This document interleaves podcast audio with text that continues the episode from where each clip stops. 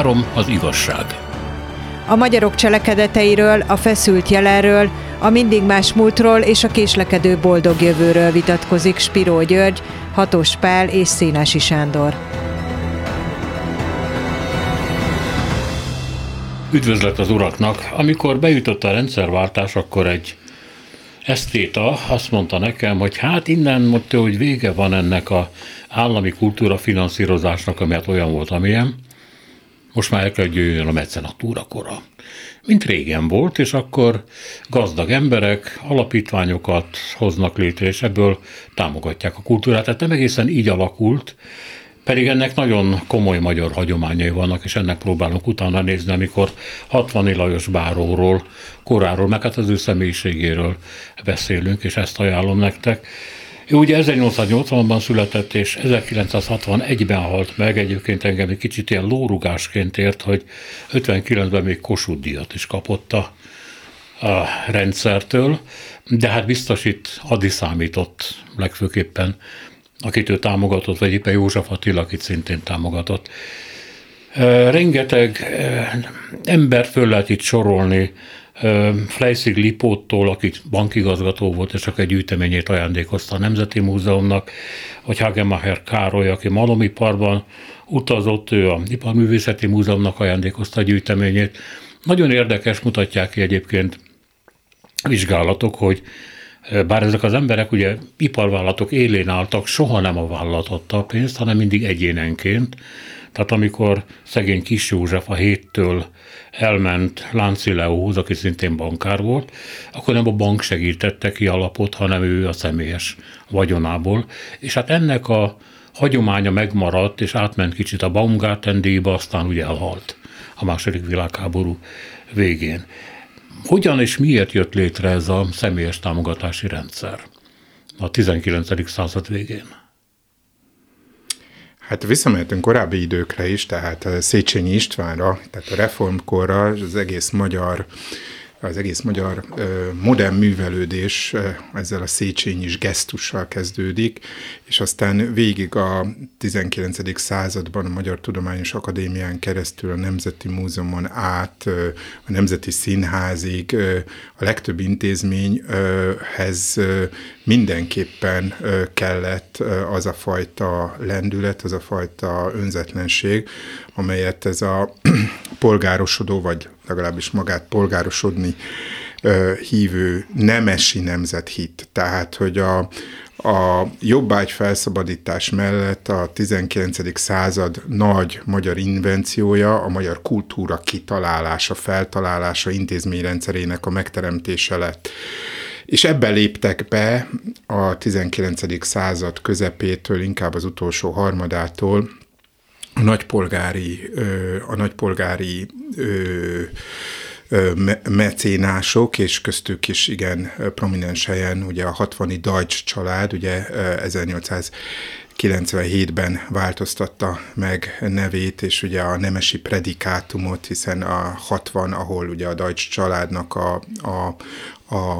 nem csak a birtok központja volt, de hát ugye a cukorgyára és egyebek, ott ugye kastélyt is vásároltak, de egy érdekes változás is van, és azelőtt is volt jótékonykodás a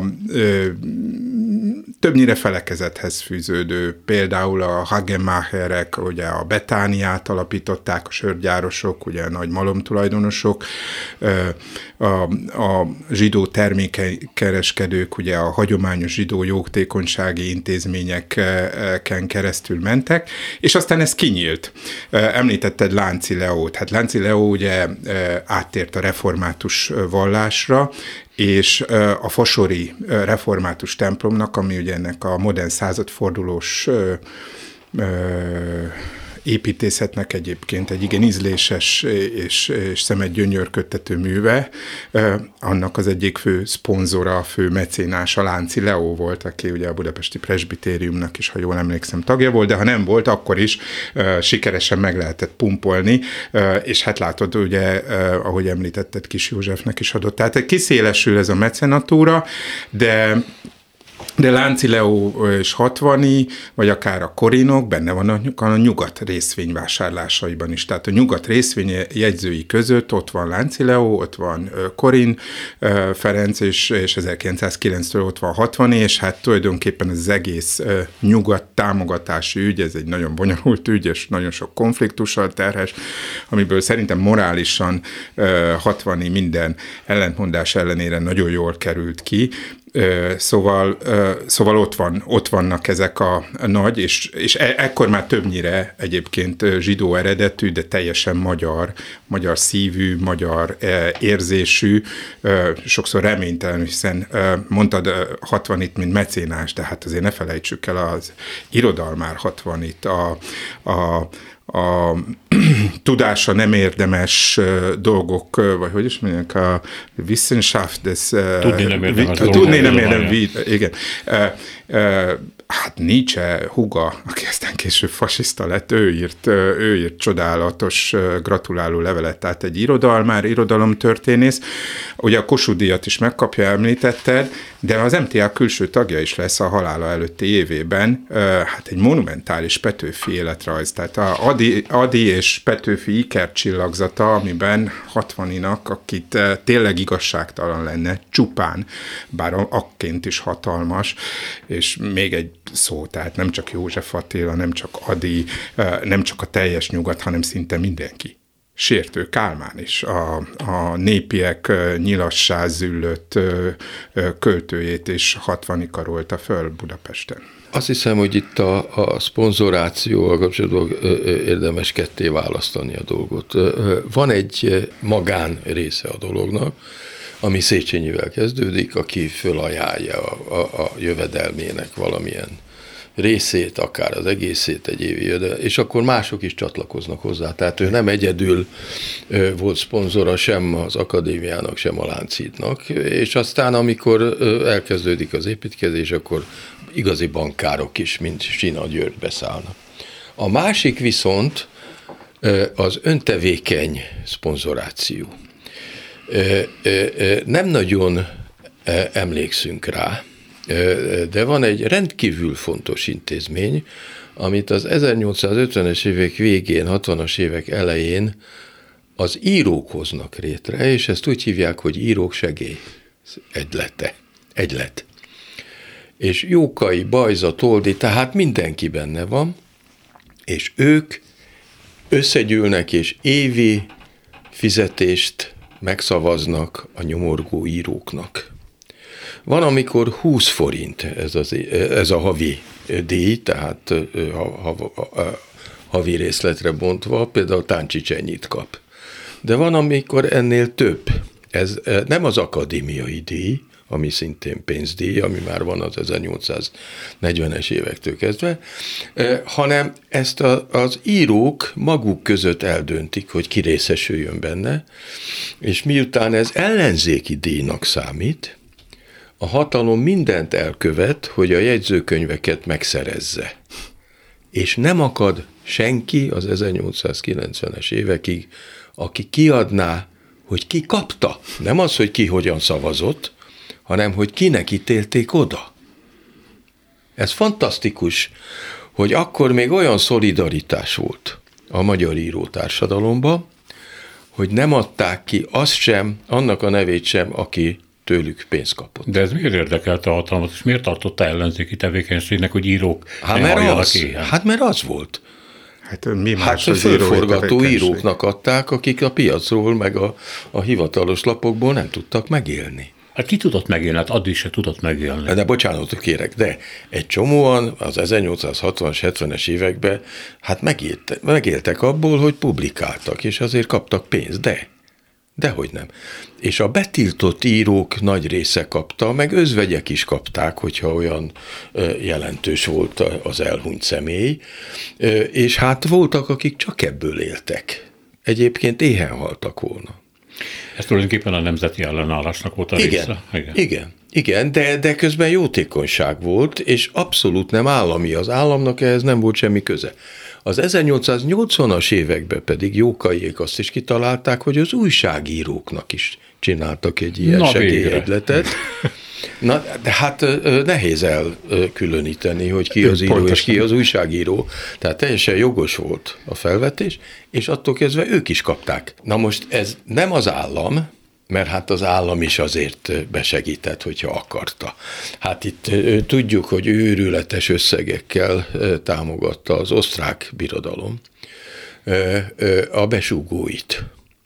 Fantasztikus pénzek.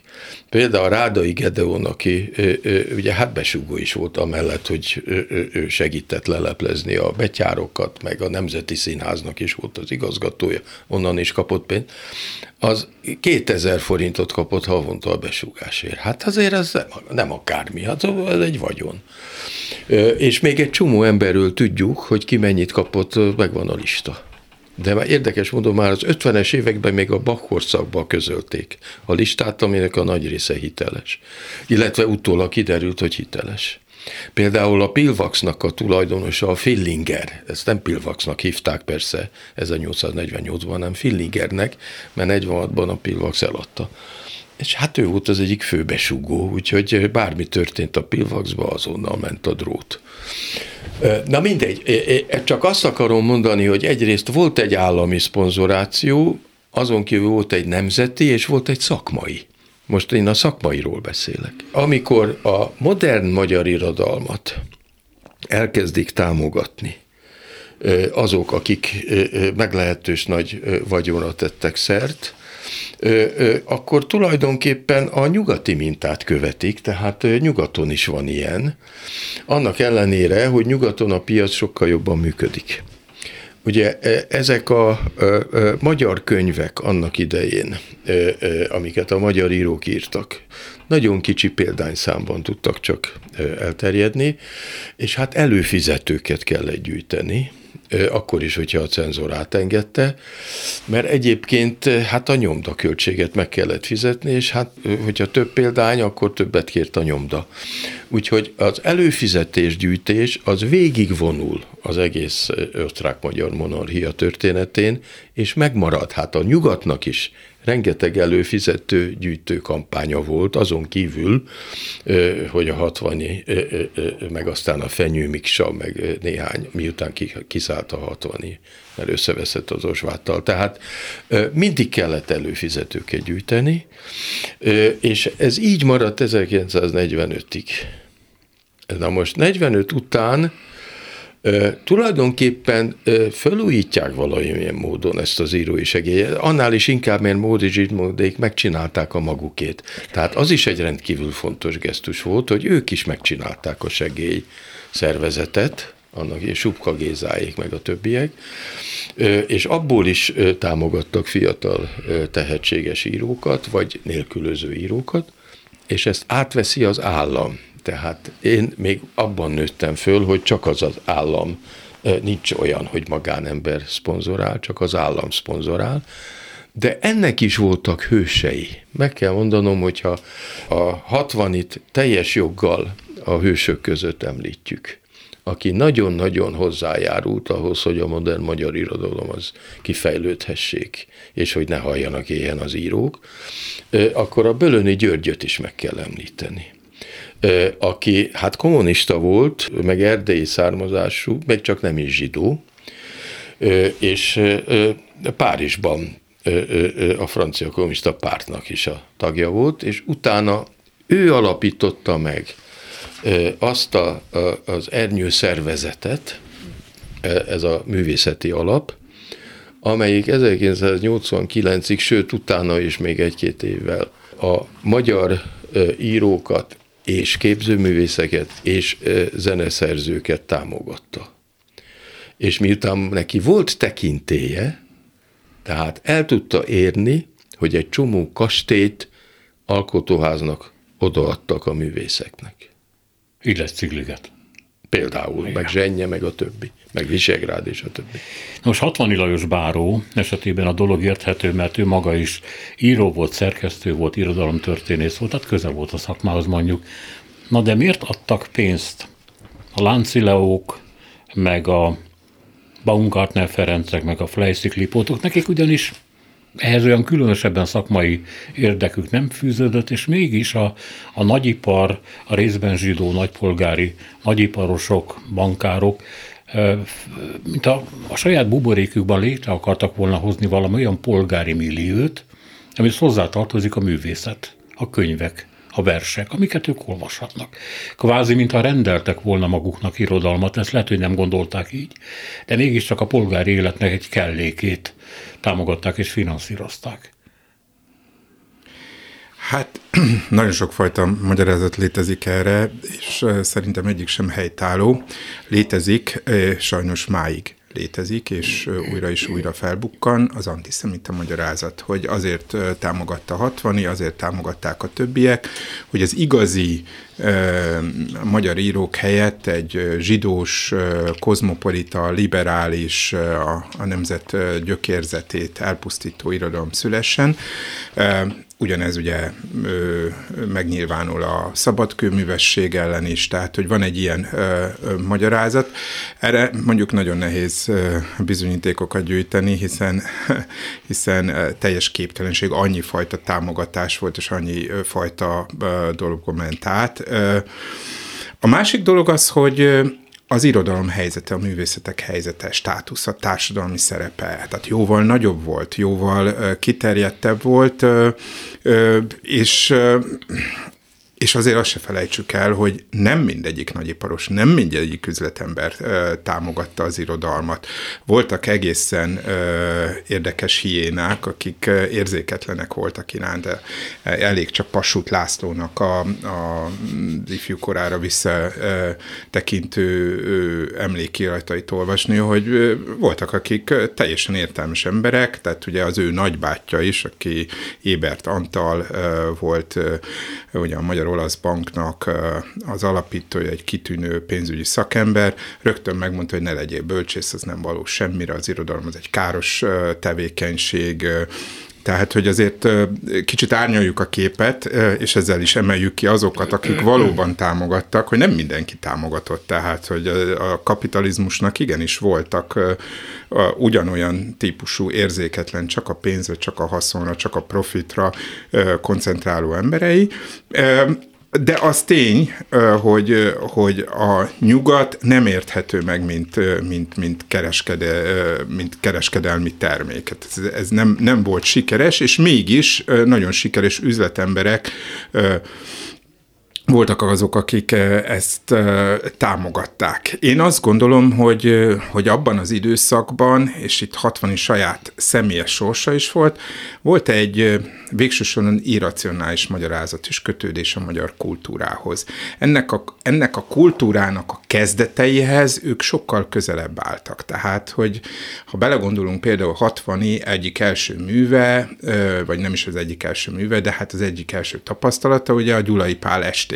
Tehát ő neki Gyulai Pál az idős mestere volt, az a Gyulai Pál, aki ugye megírta az Egy régi udvarház utolsó gazdáját, tehát gyakorlatilag a passzív rezisztencia korszakának pusztuló nemesét, aki ugye megfogalmazta az Arany Jánosi eszmét, és aztán ugye, hát nézzük meg, hogy milyen környezetben halt meg a Pozsonyi úton a modern Bauhaus, tehát hogy, hát, hogy egy egész korszak választja el Hatvany fiatalságát, Hatvany halálától azt a 60 évet, és ez a 60 év döntő volt, mert az alatt kiteljesedett mennyiségileg is a magyar kultúra, az írott magyar kultúra, a magyar regény, a magyar drámairodalom, tehát ott voltak a kezdeteknél, és valami, hát hogy is mondjam, Hatvany mondjuk a családi párválasztásaiban egyáltalán nem volt monogám, sőt, messze volt ettől, de a magyar irodalom olyan szerelme volt,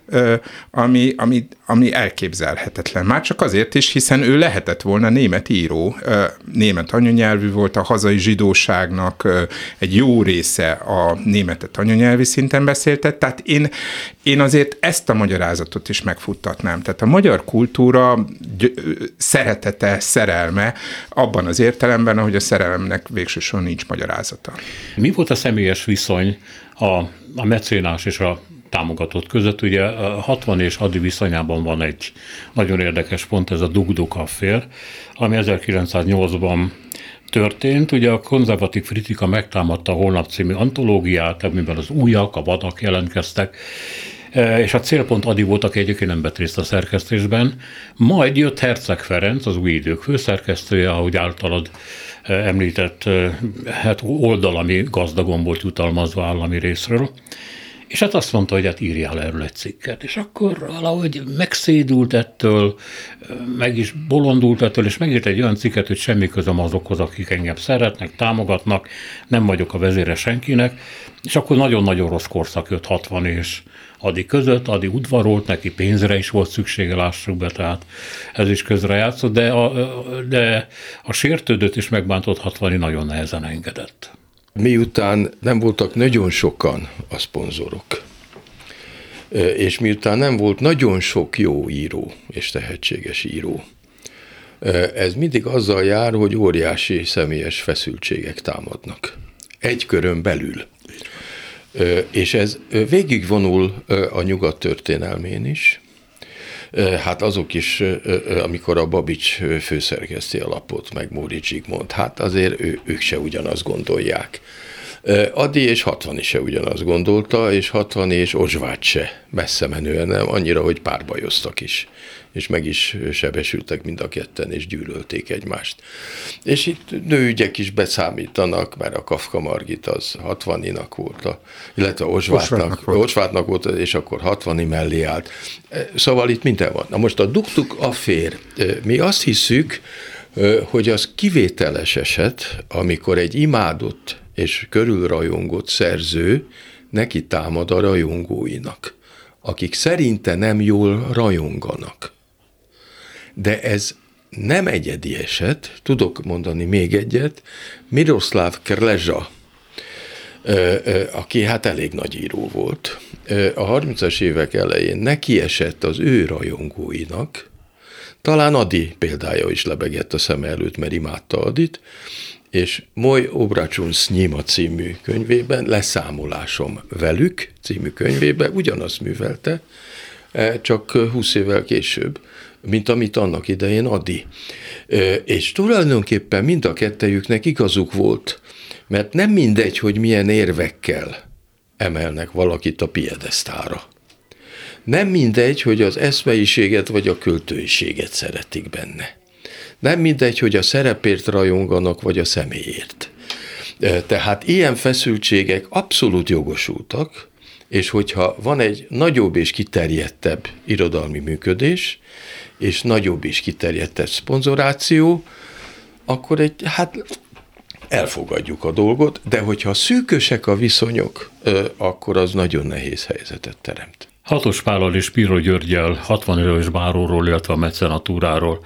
Említetted, hogy sokféle mecenatúra van, és hát ne feledkezzünk meg az úgynevezett civilek által létrehozott mindenféle támogató egyletekről, illetve te már beszéltél arról, hogy az írók segélyegyletéről, ahol hát kis emberek, vagy nem tudom mennyire kis emberek, minden esetben nem iparbárók adták össze a pénzeket, és itt az MKE, azt hiszem, hogy elég fontos, erről egy épületet is elneveztek Pesten.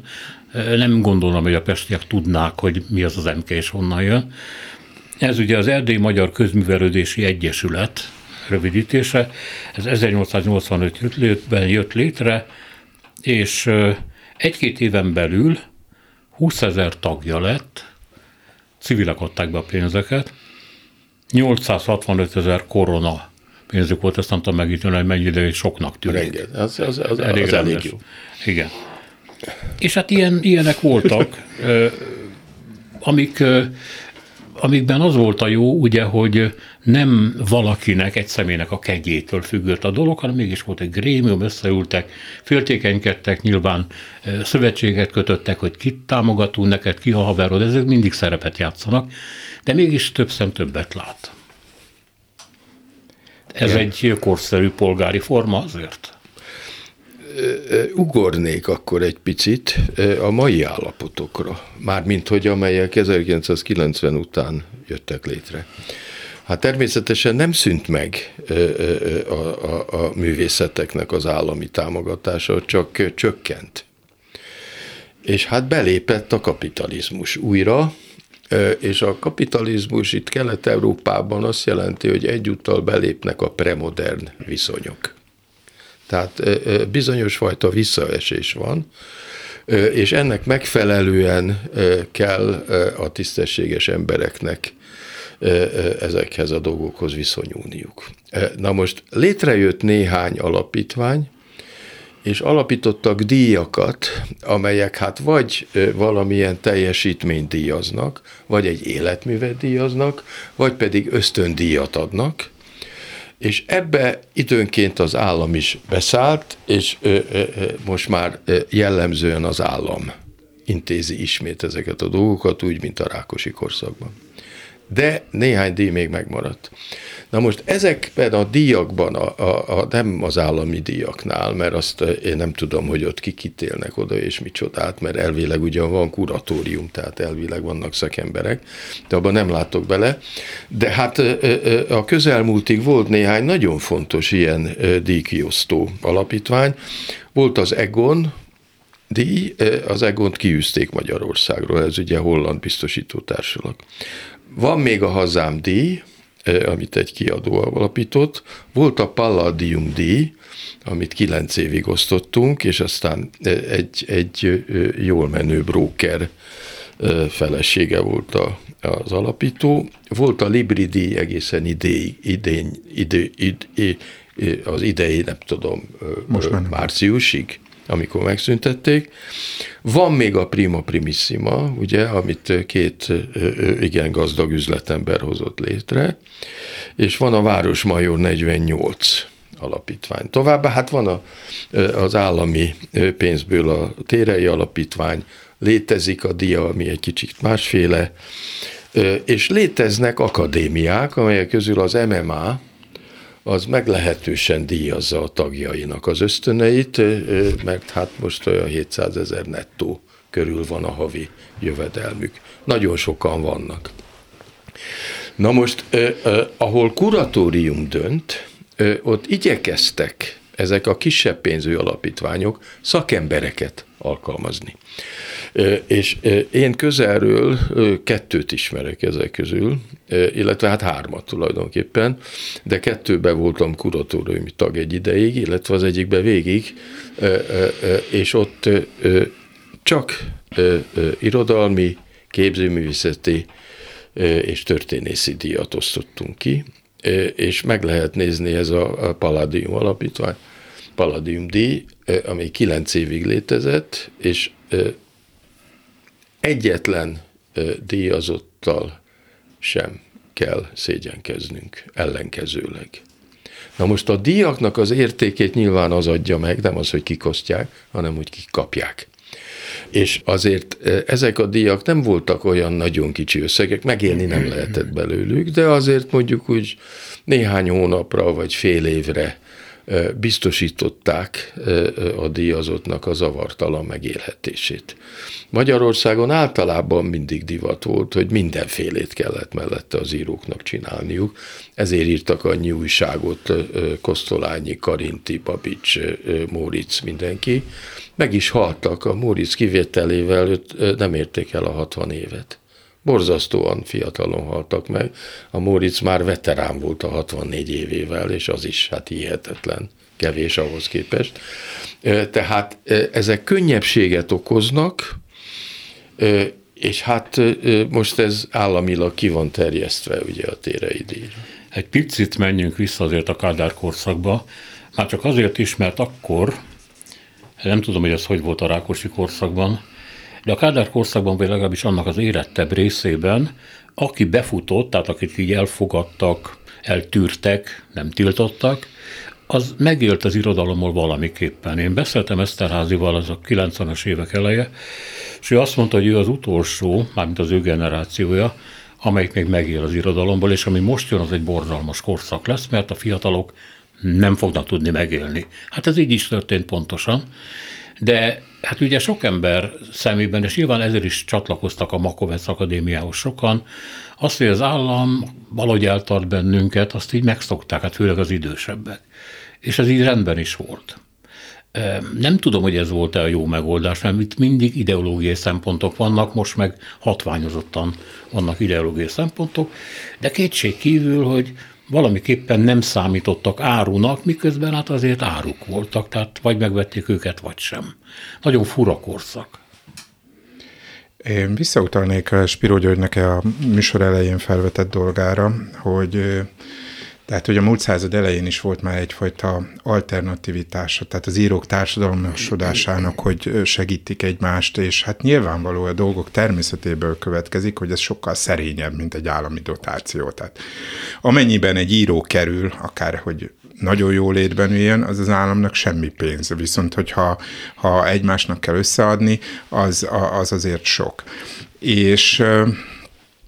És talán nem is olyan régen nyilatkozott Gyuri valahol arról, hogy az ő ellenzékisége az egyfajta kulturális ellenzékiség. Engem ez nagyon elgondolkoztatott, és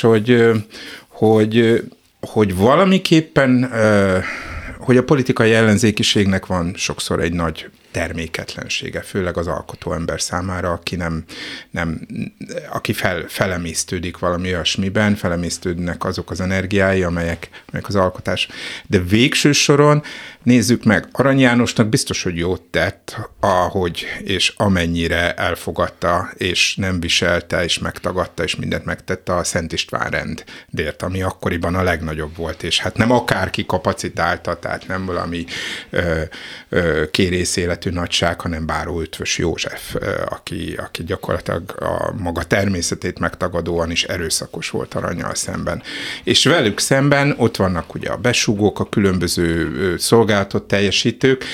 Cziger Andrásnak, a korszakkal foglalkozó történésznek van egy kitűnő tanulmánya Lónyai Menyhértről, akinek ugye listája volt az, hogy kit hogyan kell támogatni, hogyan kell Vajda Jánost rávenni arra, hogy írjon nekünk. Tehát, hogy ez egy nagyon régi történet az, hogy a hatalom, az állam nem tud másként gondolkodni, csak azért érdemes valakit támogatni, hogy majd a miénk lesz. Kicsit ez volt a Duk-duk affér mögött is, tehát Herceg Ferenc, meg a Singer és Wolfner ezt gondolta, hogy jó, hát bármit írhat, csak nekünk írjon. A nekünk, a mi presztízsünket emelje, és ilyen értelemben van egyfajta feszültség, tehát, hogy persze az író is ember, és miért kívánjuk, hogy az író éhen halljon, hogy megaláztatásba tengődjön, de a támogatás egy idő után mégis lankasztólag hat. Fiatal koromban lelkesedtem, most is lelkesedem Harry Moore-ért, a szobrászért, az angol szobrászért. És volt egy interjú vele, és azt mondta, hogy hát nem tesz jót az anyagi támogatás. Lehet, hogy politikai inkorrekt, amit mondok, de azt mondta, nézzék meg Svédországot. Ott az írót, a művészt, a szobrászt támogatják, születik valami, Svédországban nem. Így mondta, egy teljes bizonyossággal. Szöget ütött a fülembe ez a mondat, de van és ahogy Spiró Györgynek ez a nyilatkozata is, hogy van egyfajta ellentmondást, az írónak is meg kell élnie, még inkább, mint másoknak. Mégis a támogatási rendszer, vannak nagy írómenedzserek, Pakocs József, az Írók Gazdasági Egyesületének a vezetője, aki ugye pont akkor meg Lilafüreden, amikor az a csodálatos óda született József Attilától. Ő remekelt ebben, és egyébként nagyvonalú volt, de hát íróilag semmi. Mások, mint Ady, ugye említettük a Duk-duk affért, hát ott elég sok történet volt, és aztán ugye a Hun új legendával engesztelte ki Hatvany Lajost, amiben hát ugye körülbelül megmondta neki, hogy hol van a helyed, Lajos, de hogy van egyfajta feszültség azért, hogy ha támogatják az írókat, akárki és akárhogyan támogatja, és ez a támogatás valóban biztonságot teremt, mert amiről Spiró György beszélt, ezek inkább elismerést jeleznek, ezek inkább biztatást jeleznek, nem azt jelzik, hogy innentől kezdve nincs dolgod. A Baumgartner kurátorság volt az, ami Babitsnak biztosította egész hátralévő létére. Nem a díj, a díjat ő osztotta, és hát abból sok-sok gond is volt. Hát igen, az állami támogatás, ez a lábon megveszlek, mint a gabonát, volt egy ilyen mondás korábban. alatt.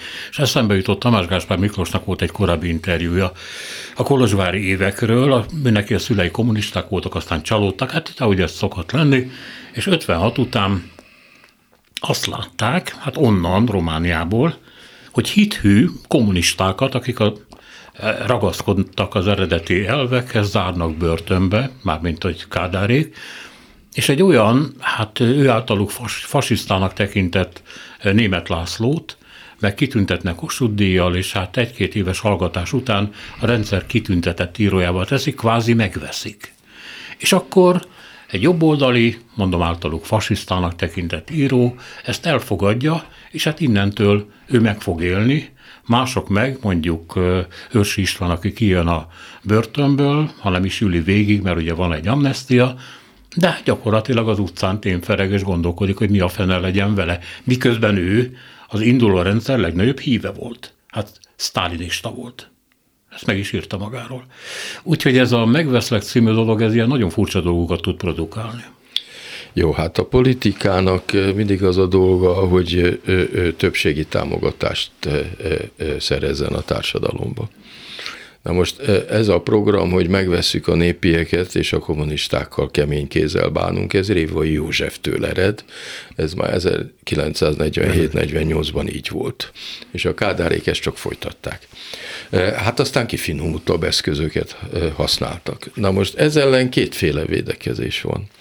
Az egyik az, hogy az író fölméri a helyzetet, és magának ír.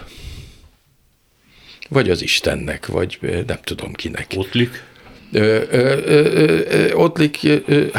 Ottlikot úgy nem nagyon közölték, de amikor megírja az iskola határonnak a kerettörténetét, akkor már tudja, hogy nem nagyon fogják kiadni, mert az már a Nagy Imre temetéssel, illetve a Nagy Imre kivégzéssel kezdődik.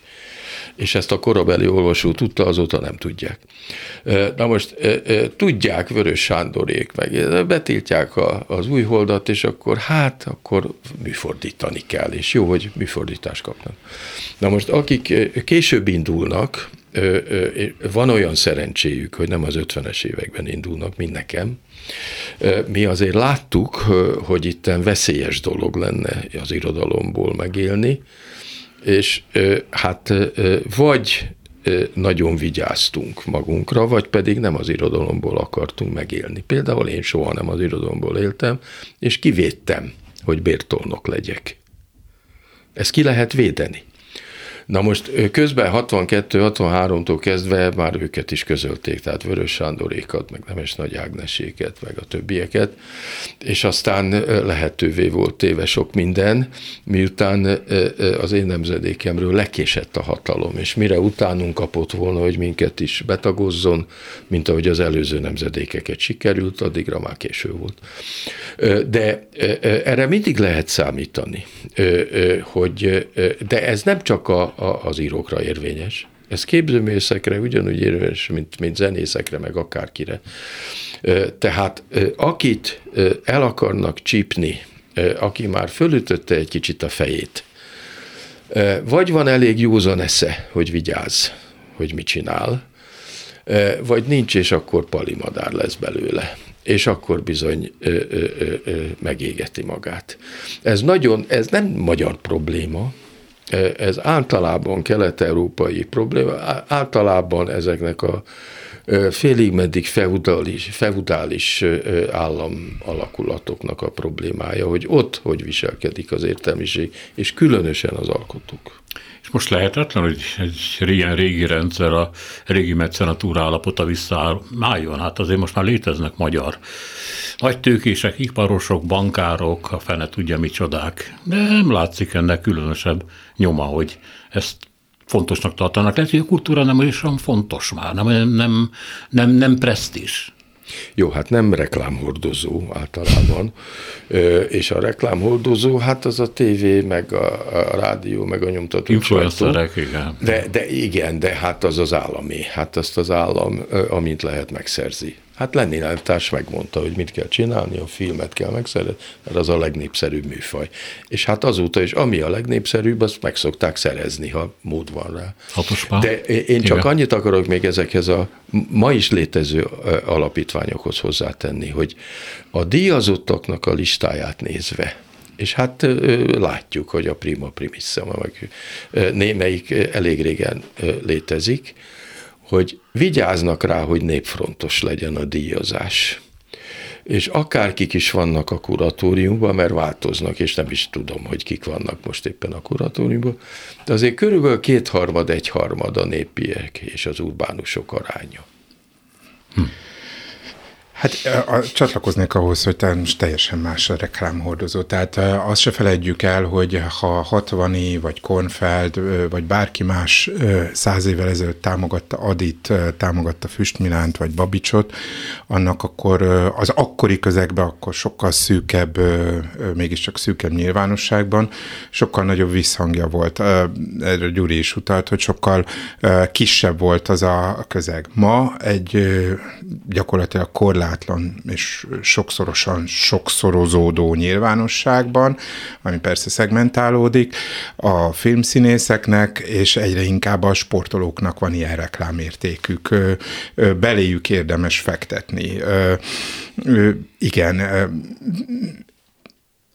mondjuk Amerikában, mondjuk Nyugat-Európában, mondjuk Észak-Európában, és így van ez, tehát hogy a nagy futballklubok vannak a figyelm középpontjában, de valahogy létezik az a fajta patriciátus, a nagy tőkének, a nagypolgárságnak az a biztonsága, amely a múzeumok alapításába, a gyűjtemények létrehozásába továbbra is benne van, annak ellenére, hogy ennek másfajta nyilvánossága van. Jó lenne, ha ez az idő Magyarországon is elkövetkezne, vagy újra visszatérne. Ne zárjuk ezt ki, hogy ez így történik. Jelenleg biztos, hogy szinte mindent az állam és annak a megfelelő módján csinálja, és ez ahogy mondtam, ez Arany János korában sem volt üdvös az írói teljesítményre, és hát valljuk be, most sem. De vannak híroldalak, amiket támogatnak, amik ugye csak egy részt adják le a híranyaguknak, és a többi fizetős. Ez most már nem egy, nem kettő. És hát ebbe beleadnak, és egy jelentős írók mondják azt, hogy igen, ennek így kell működni, hiszen meg kell élni annak az oldalnak, amit én olvasni akarok. De a másik oldal pedig az lenne, hogy ez a polgári vagy középosztály réteg Magyarországon vegyen könyvet, szóval tartsa el az íróit, ha fontosak. Ha eltartja az újságírókat valamennyire, tartsa el az írókat is. Ennek nincs sok jele. Nem egészen így van. Természetesen, ami könyvkiadásban létezik Magyarországon egyelőre, az a piacon van. És én nagyon támogatom, melegen támogatom a piacot, mert ugyan tud diktálni a piac, és mondjuk azok a rettenetes vastag mindenféle vámpírtörténetek, meg egyebek, amiket olvasnak a magyar fiatalok, az engem elkeseredéssel tölt el, de még mindig jobb a piaci diktátum, mert az lehetővé tesz jó műveket is, hogy megjelenjenek, és aki akarja, elolvassa, mintsem az állami ideológiai diktátum, ami kizárólagos. Úgyhogy amióta létezik könyvkiadás, azóta a szennyirodalom az mindig túlsúlyban volt, ez a ponyva. De ez nem azt jelenti, hogy a remek művek ne tudtak volna megjelenni, hogyha nem volt állami cenzúra. Még egy kérdés csak itt a végén. És ez az állami túlsúly a támogatásban, a különféle díjak, ösztöndíjak, stb.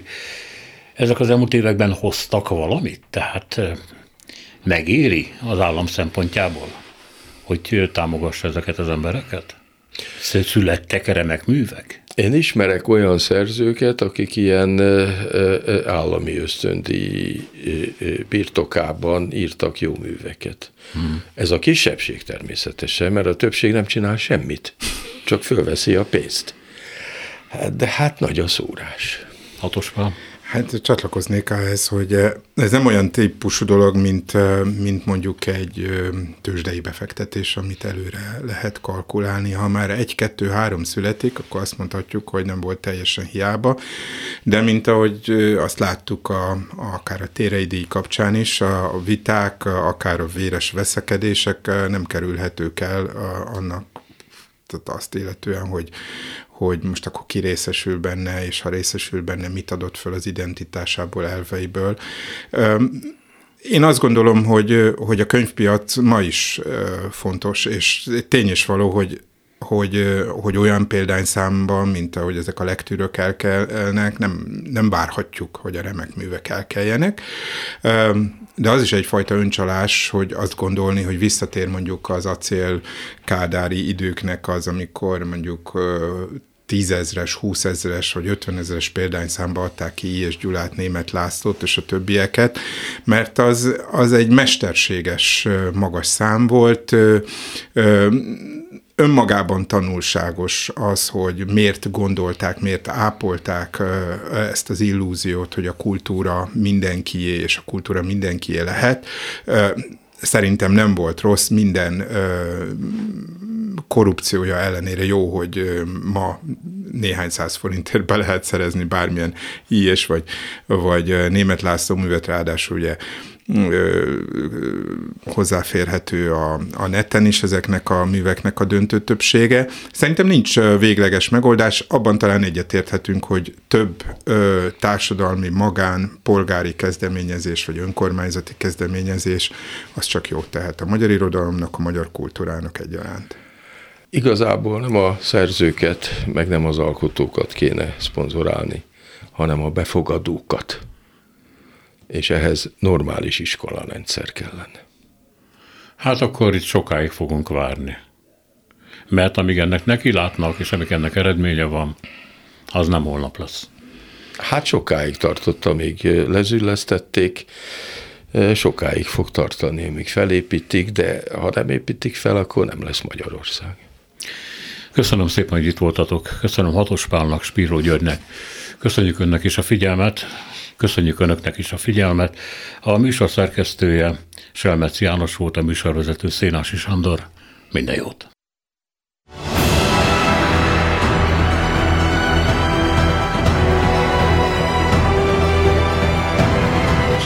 Az igazság. Szénási Sándor műsorát hallották.